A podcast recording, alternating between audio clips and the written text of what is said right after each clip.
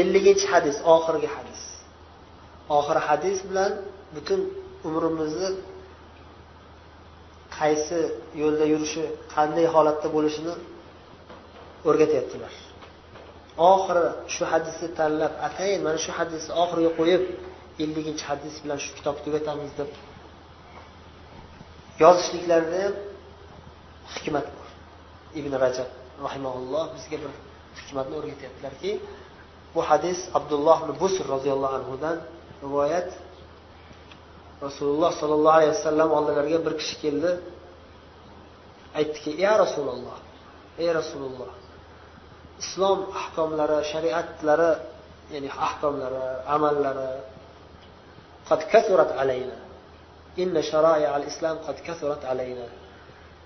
Islom shariatlari ko'payib ketdi ya'ni nafl mustahab jihatlarni aytadi. Farz amallar ko'p emas. Aytyaptilarki nafl ro'zalar deymiz nafl namozlar deymiz nafl sadaqalar deymiz. Odamlarga yaxshilik qilishlar. Har xil judayam ko'p yaxshi amallar bor islomda. Juda ham ko'p. Hammasini bajarish qiyin. To'g'rimi? To'g'ri. Hammasini bajarish qiyin. Nima demoqchilar? Aytyaptilarki shu narsani hammasini o'z ichiga oladigan bir darvozani ko'rsating bizga dedi shu darvozani mustahkam ushlasak va shu hamma ishlarni bajara olmasak ham shunga yo'l ochiladi. Hammasiga erisha olmasak ham balki o'n foizga erisharmiz balki yigirma foizga erisharmiz. Bir darvozani ko'rsating shu darvozadan kirsak imkon qadar shuni hammasini jamlaylik. Shu darvozani to'g'ri topib olaylik ya'ni nishonni to'g'ri qo'yaylik. Shu to'g'ri bitta yaxshi bir yo'l ko'rsatingki o'sha yo'ldan yursak mana shu islom shariatlarini islom ahkomlarini hammasini ko'rib turamizda xohlaganini tanlab olamiz. Ya'ni aksariyatiga muvaffaq bo'la olamiz. Jamia degan nima degan? Jam jamlovchi hammasini jamlab. Ya'ni shular shular hammasiga amal qilishga yo'l ochiladi. Imkoniyatimiz bo'ladi. Kuch quvvatimiz bo'ladi. Vaqtimiz bo'ladi. Barakatlar yog'iladi. Harakatlar yog'iladi bir darvoza bor o'sha darvoza qani bizga o'sha darvoza o'rgating deyaptilar. Ya'ni bor demayapti shunaqa darvoza bo'lsa bizga o'rgating deyaptilar. O'zi bo'ladi borligini his qilib aytyaptilarda ya'ni. Rasululloh sollallohu alayhi vasallam nima dedilar? Nasihat qilib aytdilarki la yazalu lisanuka rotban min zikrillah azza va jal tiling doimo alloh taoloning zikri bilan ho'l bo'lib tursin. Doim zikr qilib yurgin. Doim alloh taoloni zikr qilib yursang qolgan hamma islom ahkomlari shariatlari hammasi inshaalloh oson bo'ladi. Bu hadisni sharhlaymiz desak judayam ko'p foydalari bor. Judayam ko'p muhim nuqtalar bor.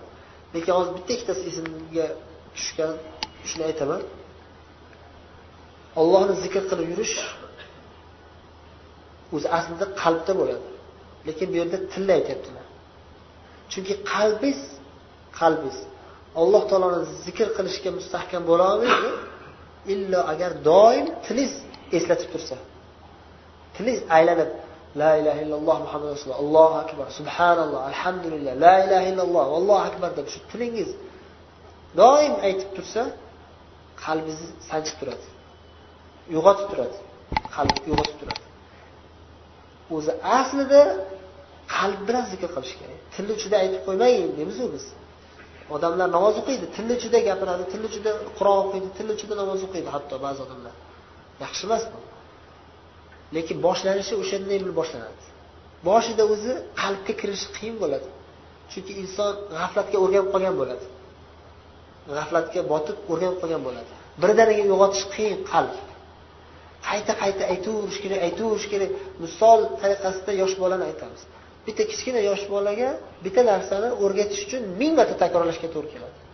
E bundaq qilma e bundaq qilma e bundaq qilma. Qilaveradi shu ishni qilaveradi qilaveradi. Inson ham shunga o'xshaydi. Annafsu kattifli deydi shoir aytadi. Annafsu kattifli. Intatrukhu shabba ala hubbi rabai va intaftimhu yanfatimi. Naqs inson naqsi bir yosh bolaga o'xshaydiki tashlab qo'ysang emishni yaxshi ko'rgan holatda katta bo'laveradi. Shu ikki yoshdan keyin bo'ldi emishni to'xtataman demaydi hech qachon yosh bola. Onasi qo'yib qo'ysa emaveradi besh yosh olti yosh o'n yosh bo'lguncha o'rganib qolsa ketaveradi xudo saqlasin. Lekin uni majburlab emishdan chiqarish kerak. Ba'zilar bir yoshdan chiqarib yuboradi ba'zilar bir yarim yoshdan qiynalib ketganda onasi agar e man bolamga rahmliman rahm shafqatliman emizaveraman desa sakson yoshga kirgandan keyin emizish kerak bo'ladi. Shoir aytyapti shunaqa deb agar yo'q emishdan chiqaraman deb o'rgataman deb o'rgatsang o'rganadi bir haftaga qolmasdan balki ikki kun uch kun ichida tashlab yuboradi emishdan chiqib ketadi yosh bola. Inson nafsi shunga o'xshagan deyapti. Agar tilingizni doim zikrga o'rgatibsangiz zikr aytaversangiz aytaversangiz qalbimizga sanchaverib qalbingiz uyg'onadi. Qalb uyg'ongandan keyin asosiy narsa qo'lga kirdi. Attaqvo huna attaqvo rasululloh sollallohu alayhi vasallam ishora qildilar taqvo qalbda deb uch marta qalb uyg'ongandan keyin inshaalloh asosiy narsa qo'lga kiritgan bo'lasiz. Undan keyin o'zi qalb o'zi tilingizni majburlab turadi. O'zi til o'rganib qoladi shunaqa lekin qalb uyg'ongandan keyin hamma amallar keyin o'zidan o'zi jamlanaveradi islomga qiziqaverasiz bir narsaga qattiq qiziqqan odam ibda deydiyu arablar o'sha narsada ibda qiladi. Hayotda kelmagan narsani o'ylab topadi. Qanday qilib samolyot o'ylab topdi insonlar? Qanday qilib atom bombani o'ylab topdi? Qanday qilib shu texnikalar paydo bo'ldi? Shu qiziqadida shu narsaga qattiq qiziqib ikir chikirlarga qiziqib qayta qayta harakat qilaveradi qayta u ming marta xato qiladi ming birinchi marta ming birinchi martasida to'g'ri topadi. Mana shunaqa qilib topildi shu narsalar texnikalar. Lekin bu dunyoviy narsalar hammasi. Biz asosiy narsani yo'qotib qo'yyapmiz. Asosiy darvoza ollohni zikrini tashlab qo'ydikda shu yo'qotib keyin shu dunyoviy narsaga kirib baxtsiz bo'lib yashayapmiz. Hozir atom bombani topganda nima foyda topdi? Necha yuz minglab necha millionlab odamlar qirilib ketmadimi? Samolyotlar endi mayli foydasi tegyapti deymiz yoki moshina texnikani yaxshi yaxshi bular arablar aytadi silah du haddayn ikki tomoni o'tkir. Yaxshilikka ishlatsangiz yaxshi. Yomonlikka ishlatsangiz yomon. Lekin agar siz olloh bergan qalbni uyg'otib yaxshilikka ishlatsangiz juda katta foydalar topasiz. Imom buxoriy rahimaulloh mana shu misol misol uchun. Qanday qilib sahih buxoriyni yozdilar? Ollohni zikriga o'rganganliklaridan qalb uyg'otganliklaridan. Xullas ollohni zikriga tilimizni o'rgatishimiz kerak. Doim zikr qilib tursak qolgan narsalar ham inshaalloh yo'lga tushib ketadi.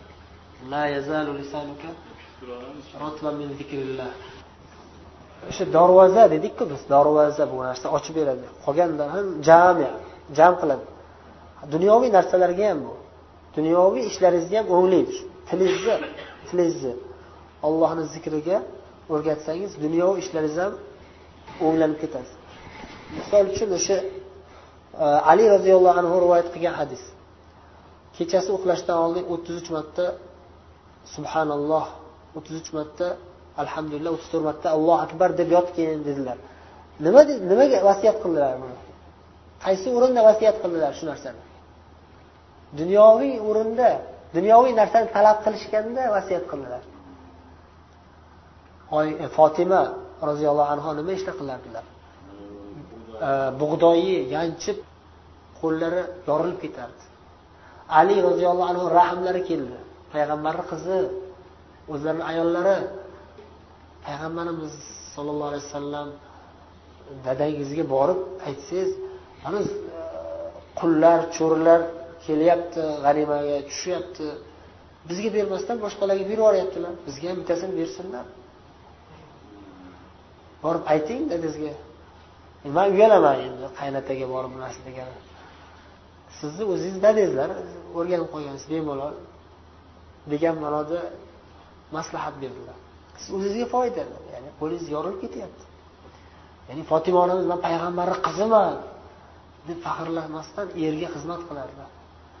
Uy ahlini o'zlari tartiblab xizmatlarini bajarib bolalarni tarbiyalab hasan husayn muhsin yana boshqa farzandlar bo'lgan deyishadi o'lib qolgan. Xullas bu narsalar bizga juda katta ibrat. Bordilar fotima onamiz so'rayman deb uyaldilar so'ramasdan so'rolmasdan qaytib keldilar. Keyin yana bo'lmadi qiynalib ketdilar. Yana qo'llari yorilib hayot qiyin tirikchilik qiyin vazifa ko'p. Yana bordilar keyin oysha onamizga aytdilar. Shunaqa uyalyapman siz ayting degan ma'noda. Keyin oysha onamiz payg'ambarimizga aytdilar. Keyin payg'ambarimiz sollallohu alayhi vasallam voy mani qizim qiynalib qolibdi deb turib o'nta cho'ri xizmat qilsin dedilarmi? Payg'ambarni qizi bu dunyo alamin butun olamdagi ayollarni hammasini rahbari sayyidi fotima onamiz. Bu onalari ham hadija onamiz. Lekin shunday bo'lsa ham kamtarlik chidamli sabr bardoshli bo'lishga o'rgatadilar tarbiya qiladilar. Faxrlanmaslikka. O'sha faxrlanmasdan taqvo kamtarlik kuchli bo'lganligi uchun eng ulug' ayol bo'ldilarda. Faqatgina nasab jihatdan emas. Payg'ambari qizi mana mana hozir payg'ambari qizimiz deydigan bir qancha qanchadan qancha behayo ayollar ular yaxshi payg'ambar avlodini biz yaxshi ko'ramiz hurmat qilamiz. Lekin bu birinchi masala emas ikkinchi masala. Birinchi masala taqvo iymon amal. Shunday bo'lgan shuning uchun alamin bo'lishgan ular. Shuning uchun payg'ambarimiz sollallohu alayhi vasallam kechqurun bordilar bostirib bordilar. To'satdan kirib bordilar. Er xotin yotishganda bitta ko'rpachaga o'ranib oyoqlari ochilib ko'rpa qisqaligidan kamligidan yetmaganligidan sizlarga man xizmatchidan ko'ra yaxshiroq afzalroq bir narsani o'rgataymi dedilar. Keyin shuni aytdilar o'ttiz uch marta kechasi yotishda o'ttiz uch marta subhanalloh o'ttiz uch marta alhamdulillah o'ttiz to'rt marta allohu akbar deb yotsanglar sizlarga xizmatchidan afzal bo'lmas agar qadriga yetsanglar shu narsani ixlos bilan to'la ishonch bilan aytsanglar degan ma'noda ya'ni ali roziyallohu anhu aytyaptilarki shu vasiyatni rasululloh sollallohu alayhi vasallamdan eshitganimdan beri biror kecha kanda qilmadim. Biror kecha tark qilib e'tiborsiz qoldirmadim. Har kuni kechasi yotishdan oldin o'ttiz uch marta o'ttiz uch marta o'ttiz to'rt marta aytardim shu zikrlarni hammasini. Keyin so'rashdi siffin. Jangi bo'lgan kechasi ham tark qilmaganmiz shu narsani? Urush kecha. Necha ming odam qirilib ketgan kecha urush o'zlari ham o'lib ketadigan urush o'lib ketay deganlar. Qiril necha ming odam qirilgan kecha. O'sha kecha ham tarix qilmaganmisizlar siffin. Kechasi ham tarix qilmaganman o'ttiz uch marta subhanalloh aytganman. Alloh alhamdulillah o'ttiz uch marta aytganman o'ttiz marta allohu akbar aytganman. O'sha bilan ular baquvvat bo'lib yashashgan moddiy kuchga ham erishishgan. Haqiqatda. Mana shu narsani aytsak o'zi biz boshqa ishlarni ham tahajjudni ham yengillashtiradi ya'ni. Bomdodga turish ham yengillashadi. Kunduzi og'ir og'ir ishlarni qilish yengillashadi. Zubayr roziyallohu anhuni ayollari bayzo degan mintaqaga borib kelib o'tin o'tin yig'ib keladilar daraxt kesib chopib daraxtni bolta bilan chopib sindirib o'tin yasab o'tin yig'ib tuyaga yuklab kelardilar. Qachon chiqib ketadilar peshindan chiqib ketar ekanlar kun botishdan oldin qaytib kelar ekanlar o'ttiz kilometrlik joy madinadan ayol kishi zubayr roziyallohu anhu ayollari.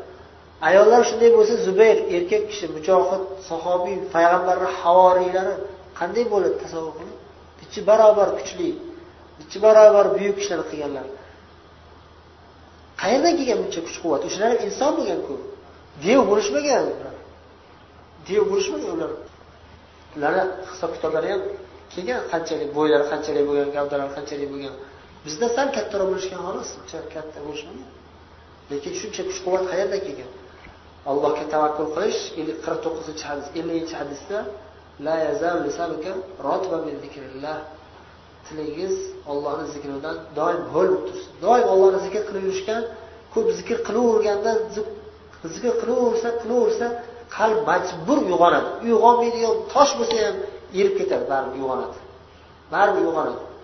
Faqat o'sha qayta qayta zikr qilaverish kerak allohni har kuni. Imom ahmadni shogirdlaridan biri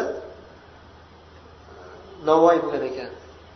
Aytib bergandim shekilliga imom ahmadni birinchi marta uchrashish qanday bo'lgan? U odam o'sha imom ahmad bir kun bir joyga safarga borganlarida kechqurun charchab masjidda yotsalar bir masjid masjid allohni uyi hech kimni haqqi yo'q yerdan hech kimni haydab chiqarishga lekin shunday bir zolim davlatlar bo'lgan zolim hokimlar bo'lgan zolim qorovullar ham bo'lgan shu masjidni qorovuli imom ahmadni haydab chiqaradi masjidda uxlama chiqib ketsan kimsan qayerdan kelding notanish odam ekansan? Chiqib ket bu yerdan chiqarib yuboradi imom ahmadni uxlatmaydi masjiddan. Masjiddan chiqarib yuboradi haydab. Kechqurunda sovqatib masjidni darvozasini tagida yotsalar navoiy bir navoiy ko'rib qoladi. Rahmi kelib kel bu yoqqa mana oldimga non qilyapman issiq tandirni issig'i chiqib turibdi alangalari issiqda isinib dam olgin deb joy qilib beradi yonida. Imom ahmad degan bilmaydi.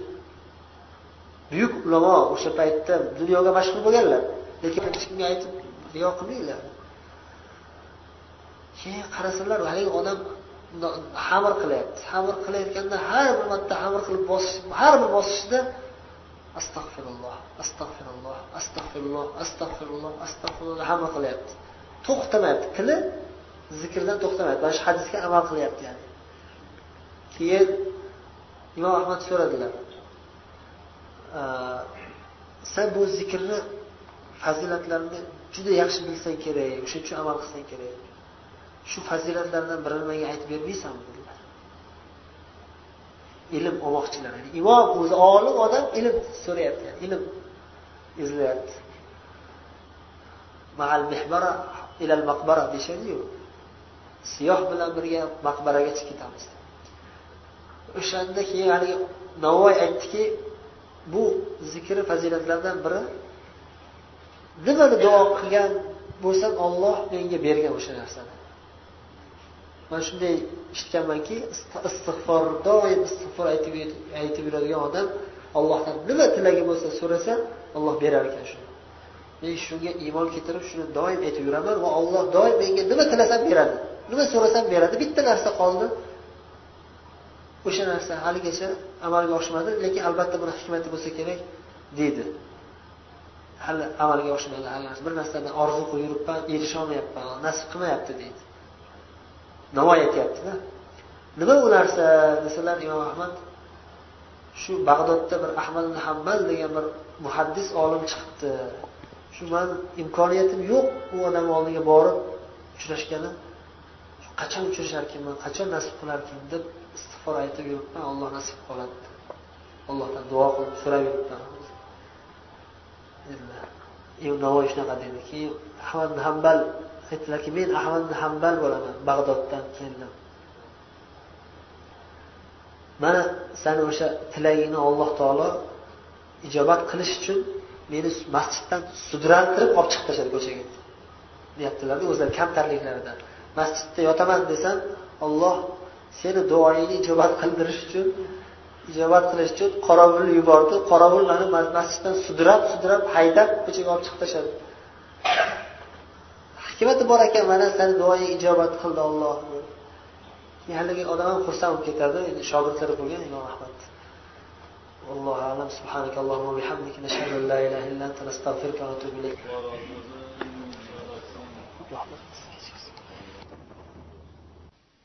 Bu hadisning qisqacha ma'nosi va sharhi mana shunday. Endi hadisi sharifning arabcha matniga yana bir bor quloq solamiz. عن عبد الله بن بسر قال أتى النبي صلى الله عليه وسلم رجل فقال يا رسول الله إن شرائع الإسلام قد كثرت علي فباب نتمسك به جامع. قال لا يزال لسانك رطبا من ذكر الله.